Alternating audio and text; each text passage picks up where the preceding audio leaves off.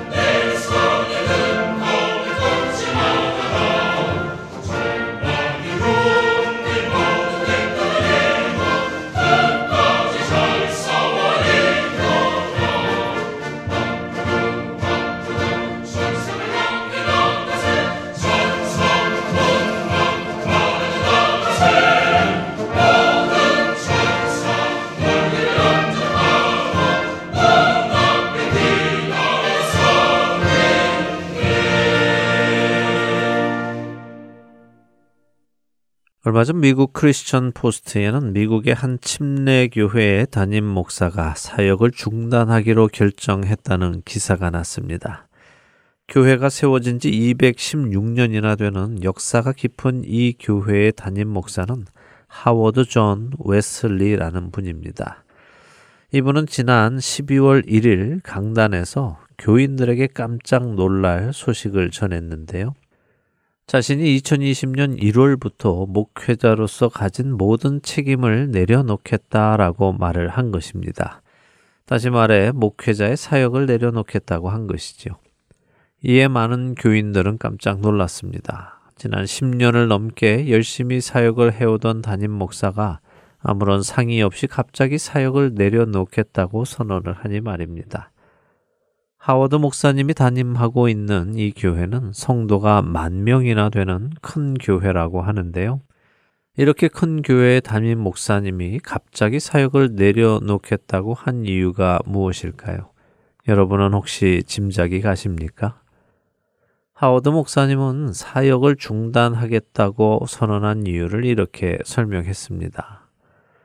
저는 지난 2008년부터 섬겨오며 사역적으로 너무 탈진하여 지금 제 자신의 상태는 비어 있는 컵과 같습니다. 더 이상 쏟아낼 것이 없습니다. 목회자가 메말라지는 것은 위험합니다.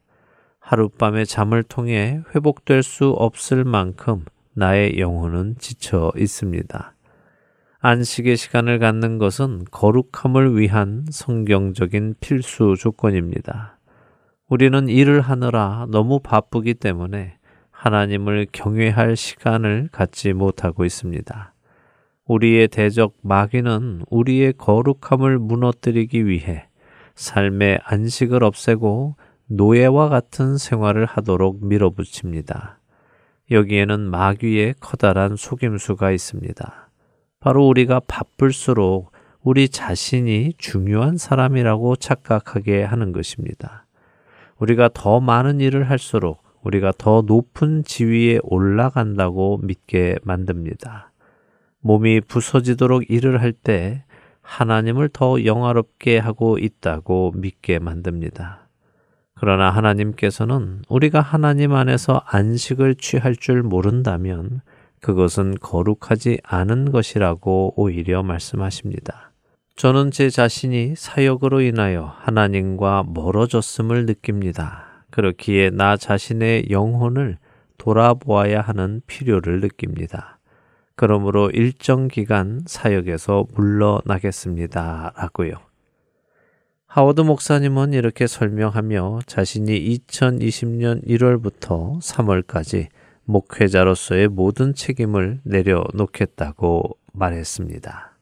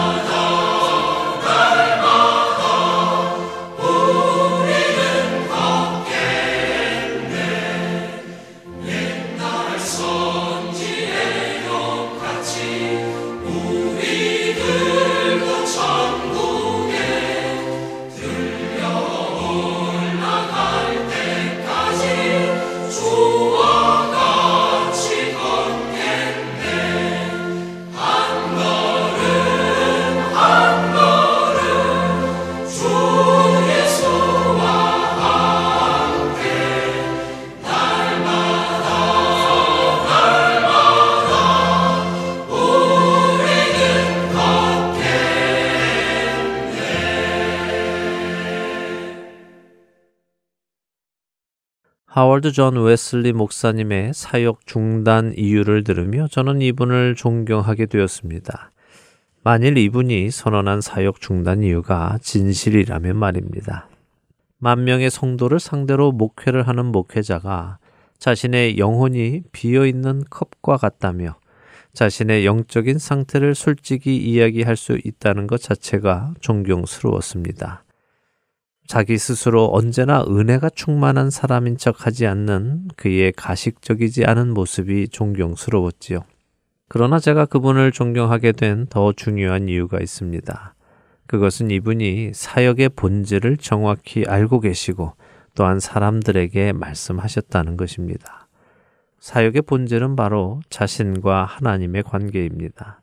아무리 사역이 부흥하고 많은 사람들에게 많은 영향을 끼치고 있는 것처럼 보여도 자기 자신이 하나님과의 개인적인 시간을 보내지 못하고 그로 인하여 참된 예배자의 삶을 살지 못하게 되고 이를 통해 하나님과 점점 멀어져 가고 있다면 눈에 보이는 그 모든 사역은 의미가 없다는 것이 본질입니다. 때로 우리는 일 자체에 너무 많은 시선을 빼앗깁니다. 마치 일을 하기 위해 사는 것처럼 보일 때도 있죠. 그러나 본질은 일이 아닙니다. 본질은 하나님과의 관계이며 내가 예수님을 닮아가고 있느냐 아니냐 하는 것입니다. 하워드 목사님의 말씀처럼 우리의 대적 마귀는 우리를 바쁘게 만들어서 하나님을 경외하고 하나님을 예배하는 기회를 점점 줄여갑니다. 우리로 하나님의 일을 더 많이 하고 더 쉴 새 없이 하도록 함으로써 우리로 하나님과의 개인적인 시간을 가지지 못하게 하는 아이러니한 일을 하게 하지요. 그래서 마귀가 교활한 것입니다. 우리 스스로 하나님의 일을 하고 있다고 착각하게 하는 동시에 하나님으로부터 멀어지게 할 수 있으니 말입니다. 이러한 마귀의 관계를 하워드 목사님은 꿰뚫어 보셨습니다. 아니, 성령님께서 그것을 꿰뚫어 보게 하셨으리라고 저는 믿습니다. 그래서 하워드 목사님은 지금 사역을 내려놓고 하나님의 품 안으로 다시 돌아가 그 안에서 안식하고 새로운 힘을 얻어 사역에 다시 돌아오겠다고 선언한 것입니다.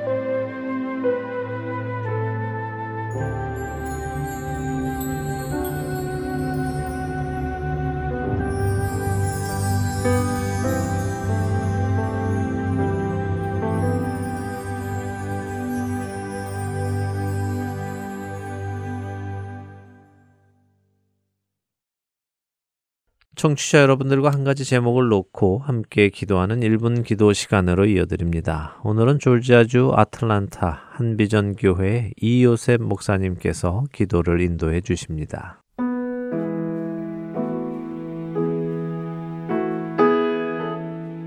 안녕하십니까. 애틀란타 한비전 교회 이요셉 목사입니다. 또 2019년 한 해가 저물어가는 연말이 되었습니다. 지난 한 해도 되돌아볼 때 하루하루마다 하나님의 신실하신 돌보심이 없이는 살 수 없는 한 해였던 것이 분명합니다. 우리들이 살아온 2019년을 생각해 보면 은혜 없이는 살 수 없음을 불구하고 하나님을 잊어버리고 산 시간들이 있는 것을 생각하게 됩니다. 또 하나님의 뜻을 알면서도 그 뜻을 따르며 살지 못했던 날들이 있는 것을 지난 한 해를 되돌아보면 생각하게 됩니다. 마땅히 드려야 될 감사를 그때그때 드리지 못하고 정말 마음의 모든 것을 다해 하나님을 사랑해야 되는 것을 알면서도 그렇게 사랑하며 따르지 못하고 내 기도와 섬김의 손길이 가야 할 곳에 가지 못하고 내 믿음이 적어서 또 정말로 부족해서 게을러서 그 하나님 나라의 복음을 전하는데 부전하지 못했던 시간들도 생각나게 됩니다. 나를 아프게 한 사람들 용서하지 못해서 힘들어하고 남을 아프게 했던 말들과 일들도 기억하지 못하는 그런 잘못들을 범하기도 했던 것 같습니다. 언제나 연약하고 부족하기 때문에 저질렀던 잘못된 것들도 연말에 한꺼번에 기억나는 시간인 것 같습니다. 이 시간에 우리 지금 하나님 앞에 이 모든 것을 들고 나가서 함께 기도하는 시간 되었으면 좋겠습니다. 하나님 앞에 이것들을 용서받고 또는 우리의 정말 부족함과 모든 것을 새롭게 고치심 받아서 이제 새로 주신 새해는 새로운 마음과 새로운 몸으로 출발하는 새해가 되었으면 좋겠습니다. 또 간절히 원하기는 이제 새해는 하나님께서 성령의 은혜를 충만하게 부어주시어서 하나님이 주시는 믿음의 능력으로 새해 하루하루를 살아내기를 간절히 바라는 그런 기도를 드렸으면 좋겠습니다. 하나님 말씀을 매일 사랑하게 해주시고 이제 믿음으로 말미암아 이웃들을 사랑하되 복음을 잘 나누는 복음의 전파자가 되게 하시었고 욕심을 따르지 않고 하나님 주신 것의 모든 것을 자족하며 감사하며 하루하루를 주님이 주신 평강과 기쁨으로 채워나가는 2020년이 되었으면 좋겠습니다. 우리 같이 기도할 때 하나님께서 성령의 능력을 같이 임하여 주셔서 우리 진심과 마음을 받으시고 우리에게 새로운 영광스러운 새해를 허락하실 줄 믿습니다.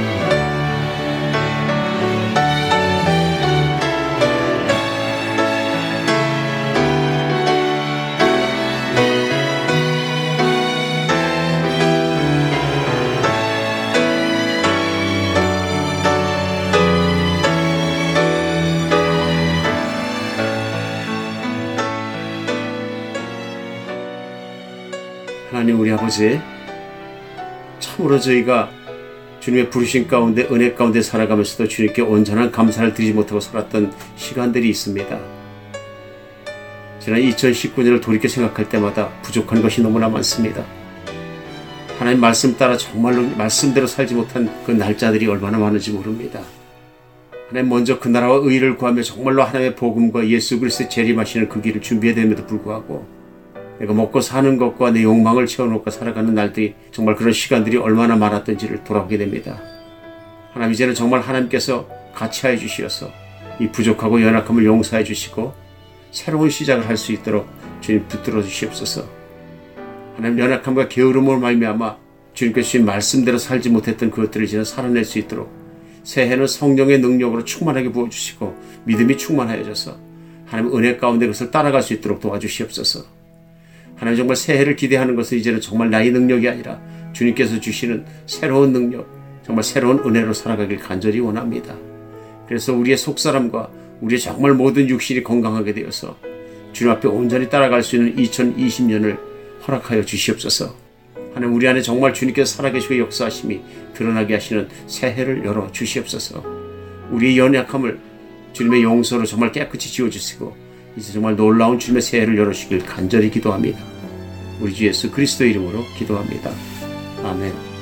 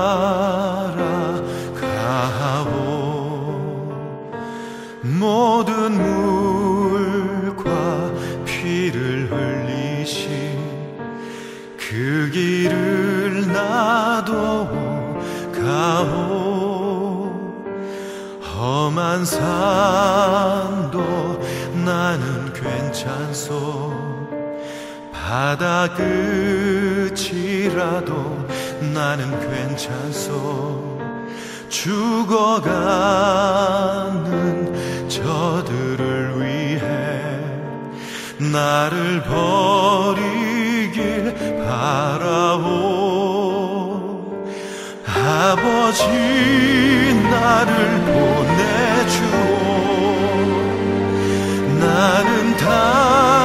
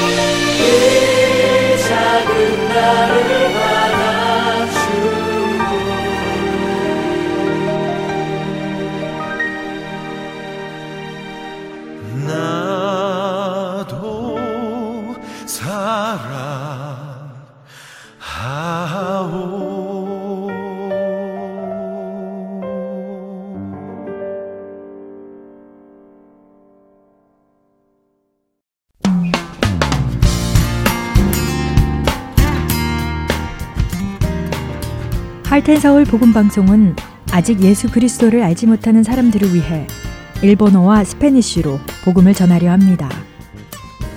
어둠 속에서 빛을 찾지 못하는 그들에게 참 빛이신 예수 그리스도의 복음을 전하는 이 사역에 번역으로 동참하실 분들은 하텐 서울 복음 방송 전화 602-866-8999로 연락 주시기 바랍니다.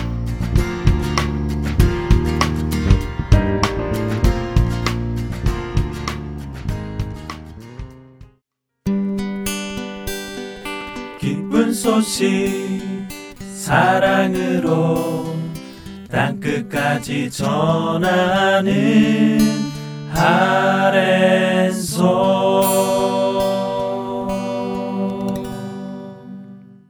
그리스도인으로 살아가는 것이 어떤 것인지 성경 속에서 찾아가 보는 시간 새 사람을 입으라로 이어드립니다.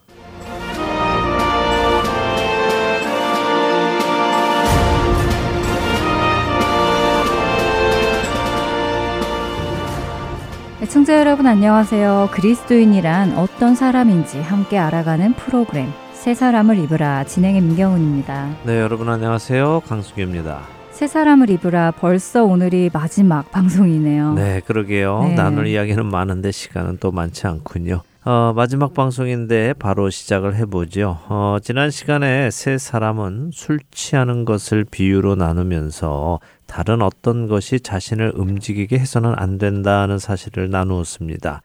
대신 성령으로 충만함을 받아야 한다고 말씀드렸죠. 네, 세상 사람들처럼 다른 것에 취해서 세상 노래하고 왁자지껄 떠들며 교제하는 것이 아니라 성령으로 충만하여 시와 찬송과 신령한 노래들로 서로 화답하며 마음으로 주께 노래하고 그리스도 예수의 이름으로 항상 하나님께 감사하고 성도들 간에는 서로 복종하라는 것을 배웠습니다. 네, 그랬죠. 네. 이렇게 사는 것이 성도의 모습입니다. 에베소서는 이렇게 살아야 할 것을 말씀하신 후에 남편과 아내에 대해 규정을 말씀을 해 주시는데요. 좀 읽어 볼까요? 에베소서 5장 22절에서 32절까지입니다. 네. 아내들이여 자기 남편에게 복종하기를 죽게 하듯 하라. 이는 남편이 아내의 머리됨이 그리스도께서 교회의 머리됨과 같음이니 그가 바로 몸의 구주시니라. 그러므로 교회가 그리스도에게 하듯 아내들도 범사에 자기 남편에게 복종할지니라. 남편들아 아내 사랑하기를 그리스도께서 교회를 사랑하시고 그 교회를 위하여 자신을 주심같이 하라.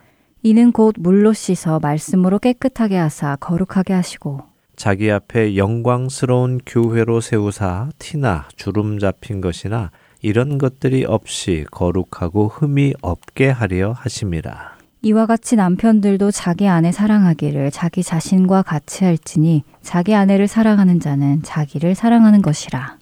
누구든지 언제나 자기 육체를 미워하지 않고 오직 양육하여 보호하기를 그리스도께서 교회에게 함과 같이 하나니 우리는 그 몸의 지체임이라. 그러므로 사람이 부모를 떠나 그의 아내와 합하여 그 둘이 한 육체가 될지니 이 비밀이 크도다. 나는 그리스도와 교회에 대하여 말하노라. 네.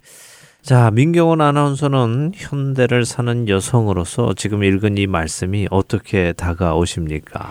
네, 아무래도 아내가 남편에게 복종해야 한다는 말이 많이 걸리네요. 그렇죠. 요즘은 남녀가 평등하다고 배우는 시대인데 아내 보고 남편에게 복종하라고 한다면 이 말씀이 걸림이 되는 분들이 많을 것 같습니다. 네, 맞는 말씀입니다. 어, 여성 운동이 활발한 이 시대에 성경의 이런 말씀은 가부장적 문화에서 나온 시대에 뒤떨어진 말이라고 많은 사람들이 평가를 합니다. 네. 그러나 그것이 사실일까요? 하나님의 말씀이 시대에 따라 적용할 수도 있고 또 적용할 수도 없고 할까요? 분명 시대에 따라 하나님의 말씀을 자신들의 유익을 위해서 억지로 해석하여 악용하는 사람들은 있습니다. 아, 그러나 그것은 하나님의 말씀을 악용한 사람의 잘못이지 하나님의 말씀에 문제가 있는 것은 아니지요. 남편이 아내를 자기보다 못한 존재로 여기며 무례하게 대하고 불의한 일을 시키면서 성경이 남편의 말에 복종하라고 했잖아 하며 강요를 한다면 그것은 성경의 말씀을 잘못 사용하는 것이죠. 성경은 이 말씀을 남편들이 아내들을 억압할 때 쓰라고 주신 것이 아닙니다. 아내들이여 하며 아내들에게 말씀을 하고 있지요. 여기서 복종할지니라 할 때 복종한다는 말의 헬라어 원어는 후포타소라는 말인데요. 이 말은 군대에서 사용하는 용어입니다. 음, 군대 용어요. 네, 그러면 부하가 상관한테 복종할 때 쓰는 단어겠군요. 맞습니다. 정확히 그런 뜻입니다. 그런데 이 복종이란 상관이 부하에게 내 말에 복종해라고 하고 강압적으로 하는 것이 아니고요. 부하가 상관에게 스스로 따르기로 결정하는 것을 의미합니다. 그런데요, 부하가 상관에게 복종할 때는 왜 복종을 할까요? 그냥 상관이니까 무조건 복종하는 것일까요? 그렇지 않습니다. 군인들이 상관에게 복종하는 이유는요, 다른 것이 없습니다. 질서를 지키고 맡겨진 전투에서 승리하기 위함이죠. 거기에는 분명한 목적이 있는 것입니다. 만일 부하들이 상관의 명령에 복종하지 않고 자기 생각에 이렇게 싸우는 것이 좋겠다 해서 상관의 명령과 다른 방법으로 싸운다면 그 전투는 어떻게 될까요? 여기서 혹시 아 뭐 부하가 탁월해서 상관보다 더 좋은 전략이 있을 수도 있잖아요. 이런 말씀은 안 하시면 좋겠습니다. 음. 그런 특별한 예를 드는 것이 아니라 일반적인 상황을 말씀드리는 것입니다. 아, 그러니까 군인이 상관에게 복종할 때 질서가 지켜지고 또 상관이 목적하는 일을 이룰 수 있듯이 가정에도 질서가 있어야 하고 가정에 주어진 목적이 달성되기 위해서는 아내가 남편에게 복종해야 한다. 그런 말씀이군요. 네, 정확하게 말씀하셨습니다. 성경의 말씀을 하나님의 관점으로 보는 연습을 우리는 해야 합니다. 이 말씀은요, 남녀의 차별을 말씀하시는 것도 아니고 누가 더 높으냐, 누가 주도권을 잡느냐 이런 것을 말씀해 주는 것이 아니라요. 하나님께서 맺어주시는 가정이라는 기본 공동체가 하나님의 뜻을 이루며 살기 위해서는 질서가 지켜져야 하는데 하나님께서는 그 질서를 남편을 머리로 아내를 몸으로 정하셨다는 것입니다. 그러니까 남편이 하나님의 뜻을 잘 깨달아서 아내와 함께 한 몸이 되어 그 일을 이루어 가야 하는 것이죠. 자, 생각해 보세요. 우리 인류가 왜 이렇게 고생하게 되었을까요? 어, 인류가 왜 고생하게 되었느냐고요? 네. 물론 죄 때문이죠. 맞습니다. 죄 때문에 그렇죠. 네. 그 죄가 들어오던 때를 한번 기억해 보십시오. 하나님께서는 남편인 아담을 지으시고 그에게 선악을 알게 하는 나무의 열매는 먹지 말 것을 말씀하셨습니다. 그리고는 아담을 잠들게 하신 후에 그의 갈비살을 빼서 아내인 하와를 만들어 주셨죠. 이때 아담은 아내인 하와에게 선악을 알게 하는 나무의 열매를 먹지 말아야 하는 하나님의 말씀을 전달해야 했고요. 에덴 동산을 하나님께로부터 위임받아서 아내와 함께 다스리는 역할을 감당해야 했습니다. 그런데 어떻게 되었습니까? 뱀이 와서 하와를 유혹하는 장면을 보니 하와는 하나님의 말씀을 알기는 아는데 정확히 모르고 있었지요. 네, 그랬죠. 먹지도 말고 만지지도 말라고 하셨다고 하더니 또 먹으면 죽을까 하노라 이렇게 말했죠. 그랬습니다. 그리고는 안타깝게도 하와는 선악을 알게 하는 나무의 열매를 따 먹었습니다. 머리인 남편의 생각대로 하지 않고 몸인 아내의 생각대로 일을 한 것입니다. 네. 이로 인해서 어떻게 되었습니까? 하나님의 뜻이었던 에덴을 관리하는 아담과 하와의 일이 그만두어지게 되었습니다. 그들은 에덴에서 쫓겨나게 되었고 그들의 후손은 죄의 노예가 되어 살게 되었지요. 그런데 예수님이 오셨습니다. 그분이 십자가에서 죽으셨습니다. 그리고 모든 것을 회복시키셨습니다. 우리로 더 이상 죄의 노예가 아니라 의의 종이 되게 하셨죠. 옛 사람이 아니라 새 사람이 되게 하셨습니다. 그렇다면 어떻게 해야 할까요? 다시 원래 하나님의 뜻인 남편과 아내가 하나가 되어서 남편은 하나님께 말씀을 받아 그 뜻대로 이루어지도록 해야 할 의무가 있는 것입니다. 그 일을 이루기 위해서 그리스도께서 교회를 사랑하시듯이 자기 아내를 사랑해야 하고 아내는 교회가 그리스도께 복종하듯이 자기 남편을 하나님의 뜻을 받아 가정을 세워 나가는 머리로 인정하고 존경해서 그의 뜻을 따라 가정을 세워 나가야 하는 것입니다.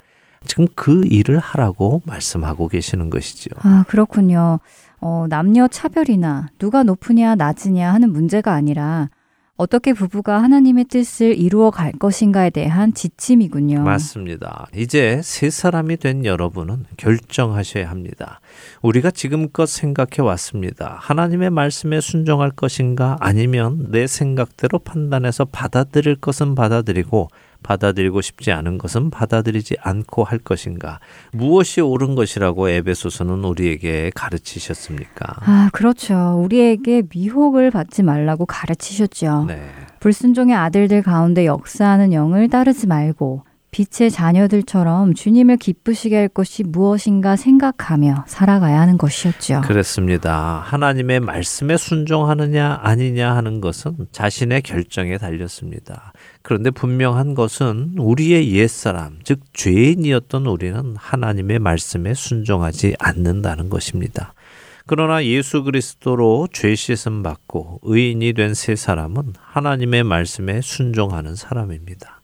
내가 새 사람인가 아니면 옛 사람인가 판단할 수 있는 기준은 내 마음에 하나님의 말씀에 순종하며 살아가기 원하는 갈망이 있는가 없는가 하는 것입니다. 우리 시대에는 참된 복음을 찾아보기 참 어렵습니다. 음. 이 시대에 널리 퍼져 있는 복음은요, 희석된 복음입니다. 믿음으로만 구원에 이른다는 말씀을 왜곡해서 아무런 변화 없이도 하나님의 자녀가 된 것처럼 사람을 미혹합니다. 제가 존경하는 그레이스 교회의 존 맥아더 목사님께서 언젠가 이런 말씀 하신 적이 있습니다. 전에도 제가 운동 피트니스 센터 이야기 드린 적이 있지요. 네. 피트니스 회원이 되려면 먼저 가입비를 냅니다. 그렇죠. 물론 종종 세일할 때는 가입비를 면제해 주기도 하지만요. 네, 그렇죠. 가입비도 만만치 않던데요. 100불이 넘어갈 때가 있더라고요. 맞습니다. 그렇게 어쨌든 가입비를 내고 나면 끝나나요? 아니죠. 매달 또 월 회비를 냅니다. 그렇죠. 음. 바로 이런 개념으로 존 맥아더 목사님이 비유로 이런 말씀을 하신 적이 있습니다. The cost of getting into the heaven is free, but the subscription cost everything. 이게 정말 멋진 말씀인데요. 천국에 들어가는 가입비는 무료다. 그러나 월 회비는 당신의 모든 것을 내어야 한다. 뭐 이렇게 해석할 수 있겠죠. 어, 정말 정확한 말씀이네요. 천국에 결코 갈 수 없는 우리가 천국에 갈 수 있게 된 것은 오직 예수님의 공로 때문이잖아요. 네. 우리가 무엇을 해서 들어갈 수 있는 것이 아니라요. 그렇죠. 그러나 그렇게 예수님을 따르기를 결정하고 나면 우리는 자기 자신을 부인하고 날마다 자기 십자가를 지고 예수님을 따라가야 하니까 천국에 들어가는 가입비는 무료지만 월회비는 나의 모든 것을 내어야 한다는 말씀이 음. 맞네요. 네, 정확한 설명입니다. 이 시대에 그리스도인들은요, 천국을 무료로 간다고만 알고 있지, 천국을 가기로 결정한 후에는 자기 자신의 모든 것을 내려놓아야 한다는 것은 잘 모릅니다. 이것은 결코 행위로 천국에 간다는 것이 아닙니다. 천국에 가는 사람들이기에 빛의 자녀답게 행동한다는 것이죠. 에베소서 6장은 계속해서 자녀들, 아비들, 종들, 그리고 상전들에게도 어떻게 어떻게 행동하라고 명령을 내리십니다. 자녀는 부모에게 순종해야 하고 아비들은 자녀를 노엽게 하지 말아야 되고 오직 주의 교훈과 훈계로 양육하라고 말씀하시죠. 또 종들은 두려워하고 떨며 성실한 마음으로 육체의 상전에게 순종하기를 그리스도께 하듯 하라고 하십니다. 눈가림만 해서 사람을 기쁘게 하는 사람처럼 하지 말고 그리스도의 종들처럼 기쁜 마음으로 섬기라고 하시죠. 또한 상전들은 아랫사람들을 위협하지 말고 억압하지 말고 자신의 상전이 하나님이신 것을 깨닫고 하나님께서 자신에게 해주듯이 아랫사람을 대하라고 명령합니다. 이것이 세 사람의 모습입니다. 이 일이 그냥 가만히 있으면 자연이 될까요? 아니요. 가만히 있으면 우리는 그냥 우리의 몸이 원하는 대로 행할 것 같습니다. 그렇습니다. 그래서 우리는 다음과 같이 해야 합니다. 에베소서 6장 10절에서 17절을 읽지요. 네. 끝으로 너희가 주 안에서와 그 힘의 능력으로 강건하여지고 마귀의 간괴를 능히 대적하기 위하여 하나님의 전신 갑주를 입으라. 우리의 씨름은 혈과 육을 상대하는 것이 아니요 통치자들과 권세들과 이 어둠의 세상 주관자들과 하늘에 있는 악의 영들을 상대함이라. 그러므로 하나님의 전신 갑주를 취하라. 이는 악한 날에 너희가 능히 대적하고 모든 일을 행한 후에 서기 위함이라. 그런즉 서서 진리로 너희 허리띠를 띠고 의의 호심경을 붙이고 평안의 복음이 준비한 것으로 신을 신고 모든 것 위에 믿음의 방패를 가지고 이로써 능히 악한 자의 모든 불화사를 소멸하고 구원의 투구와 성령의 검, 곧 하나님의 말씀을 가지라. 자, 그냥 가만히 있으면 그렇게 사라지는 것이 아니라 하나님의 전신 갑주를 입고 살아가야 하는 것입니다. 왜냐하면 우리의 이 싸움은 보이는 것이 아닌 보이지 않는 악의 영들과 상대하는 것이기 때문이죠.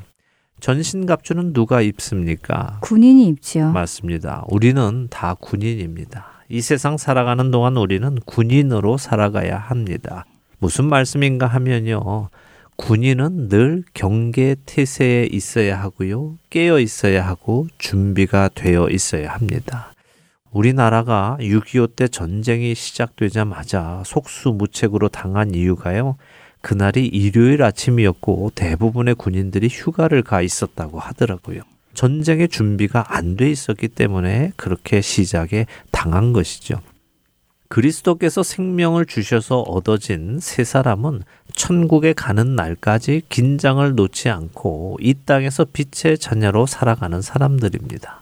결코 여러분들은 어영부영 세상에 한 발을 담그고 세상에 쫓는 것을 쫓아가며 신앙생활 하다가도 천국에 들어갈 수 있을 것이라고 착각하지 않으시기를 바랍니다. 야고보서 4장 4절은 누구든지 세상과 벗이 되고자 하는 자는 스스로 하나님과 원수되는 것이라고 하셨습니다. 요한일서 2장 15절은 세상을 사랑하면 아버지의 사랑이 그 안에 있지 않다고 하셨지요. 예수님은 마태복음 7장 21절에서 나더러 주여 주여 하는 자마다 다 천국에 들어갈 것이 아니요 다만 하늘에 계신 내 아버지의 뜻대로 행하는 자라야 들어가리라고 하셨습니다. 성경은 이처럼 분명하게 우리에게 말씀하시는데 왜 우리는 이 말씀을 심각하게 받아들이지 않을까요? 과연 천국 문 앞에서 저는 몰랐습니다. 저에게 가르쳐 주신 분이 그렇게 가르쳐 주시지 않았어요. 이럴 줄은 몰랐습니다. 라고 애원한다고 해서 괜찮아질까요? 예수님은 그런 사람들에게 내가 너희를 도무지 알지 못한다 라고 하실 것입니다. 네, 참 마음이 무거워지며 우리의 신앙을 점검하게 되네요. 어, 너무 안일하게 신앙생활을 해왔던 모습에 부끄러우시기도 하고, 이제는 정말 새 사람으로 하나님의 말씀에 순종하며 살겠다는 다짐을 다시 하게 됩니다.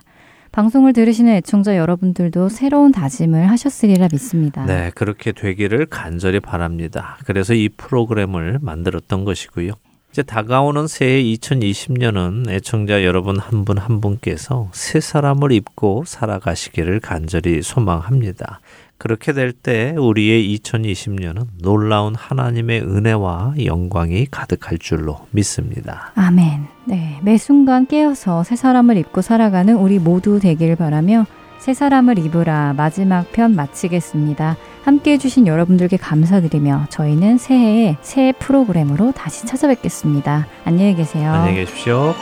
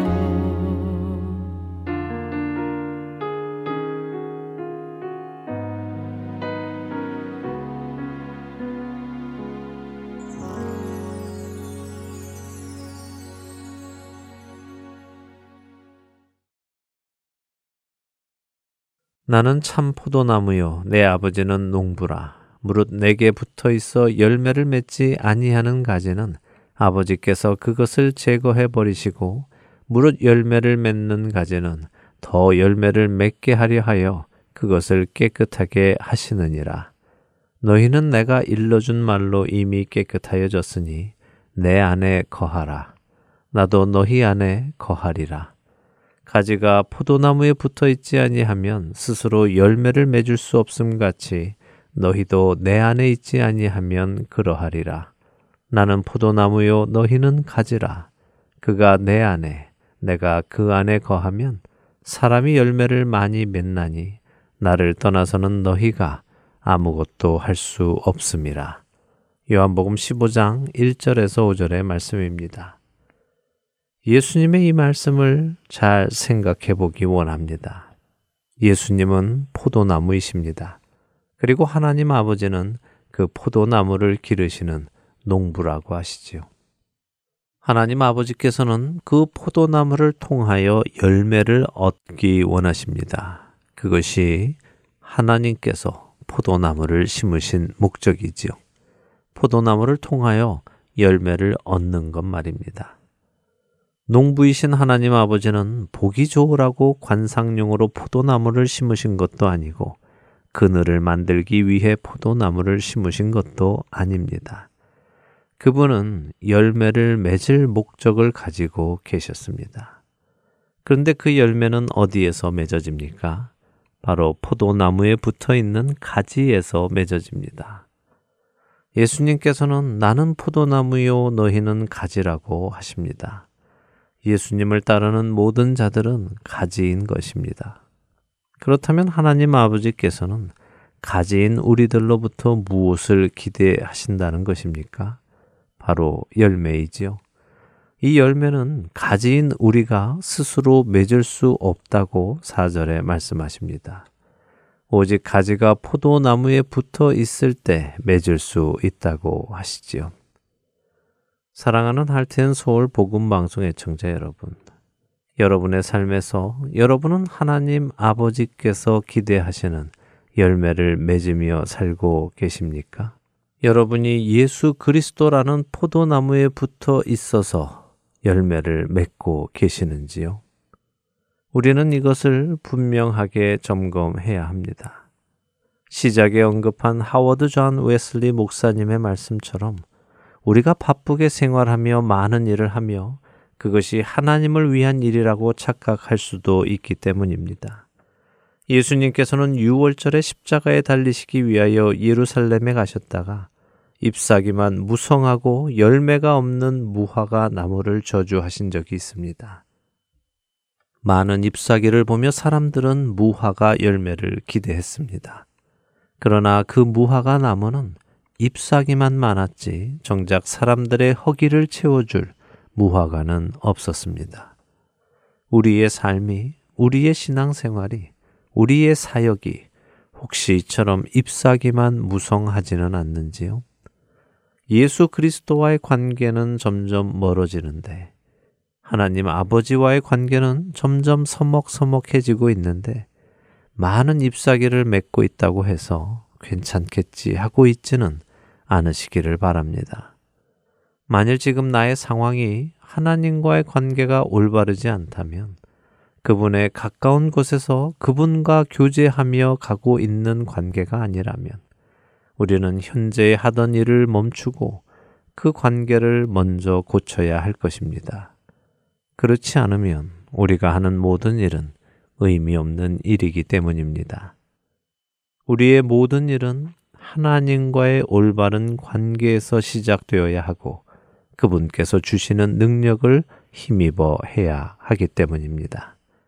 그렇기 위해서 우리는 예수 그리스도라는 포도나무에 꼭 붙어 있어야 하는 것입니다. 2019년 한 해를 마무리합니다. 예수님을 꼭 붙드시는 여러분이 되시기를 바랍니다. 분주한 연말 연시에 무엇이 정말 중요한 것인지 다시 생각하시고 내가 붙들어야 하는 것을 붙드시는 우리 모두가 되기를 소망하며 오늘 주안의 하나 여기에서 마치겠습니다. 함께 해주신 여러분들께 감사드리고요. 저는 새해 2020년 다시 찾아뵙겠습니다. 지금까지 구성과 진행의 강순기였습니다. 애청자 여러분 안녕히 계십시오.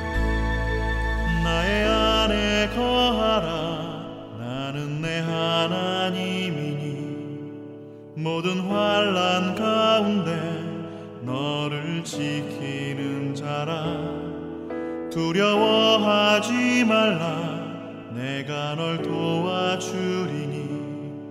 놀라지 말라. 내 손 잡아주리라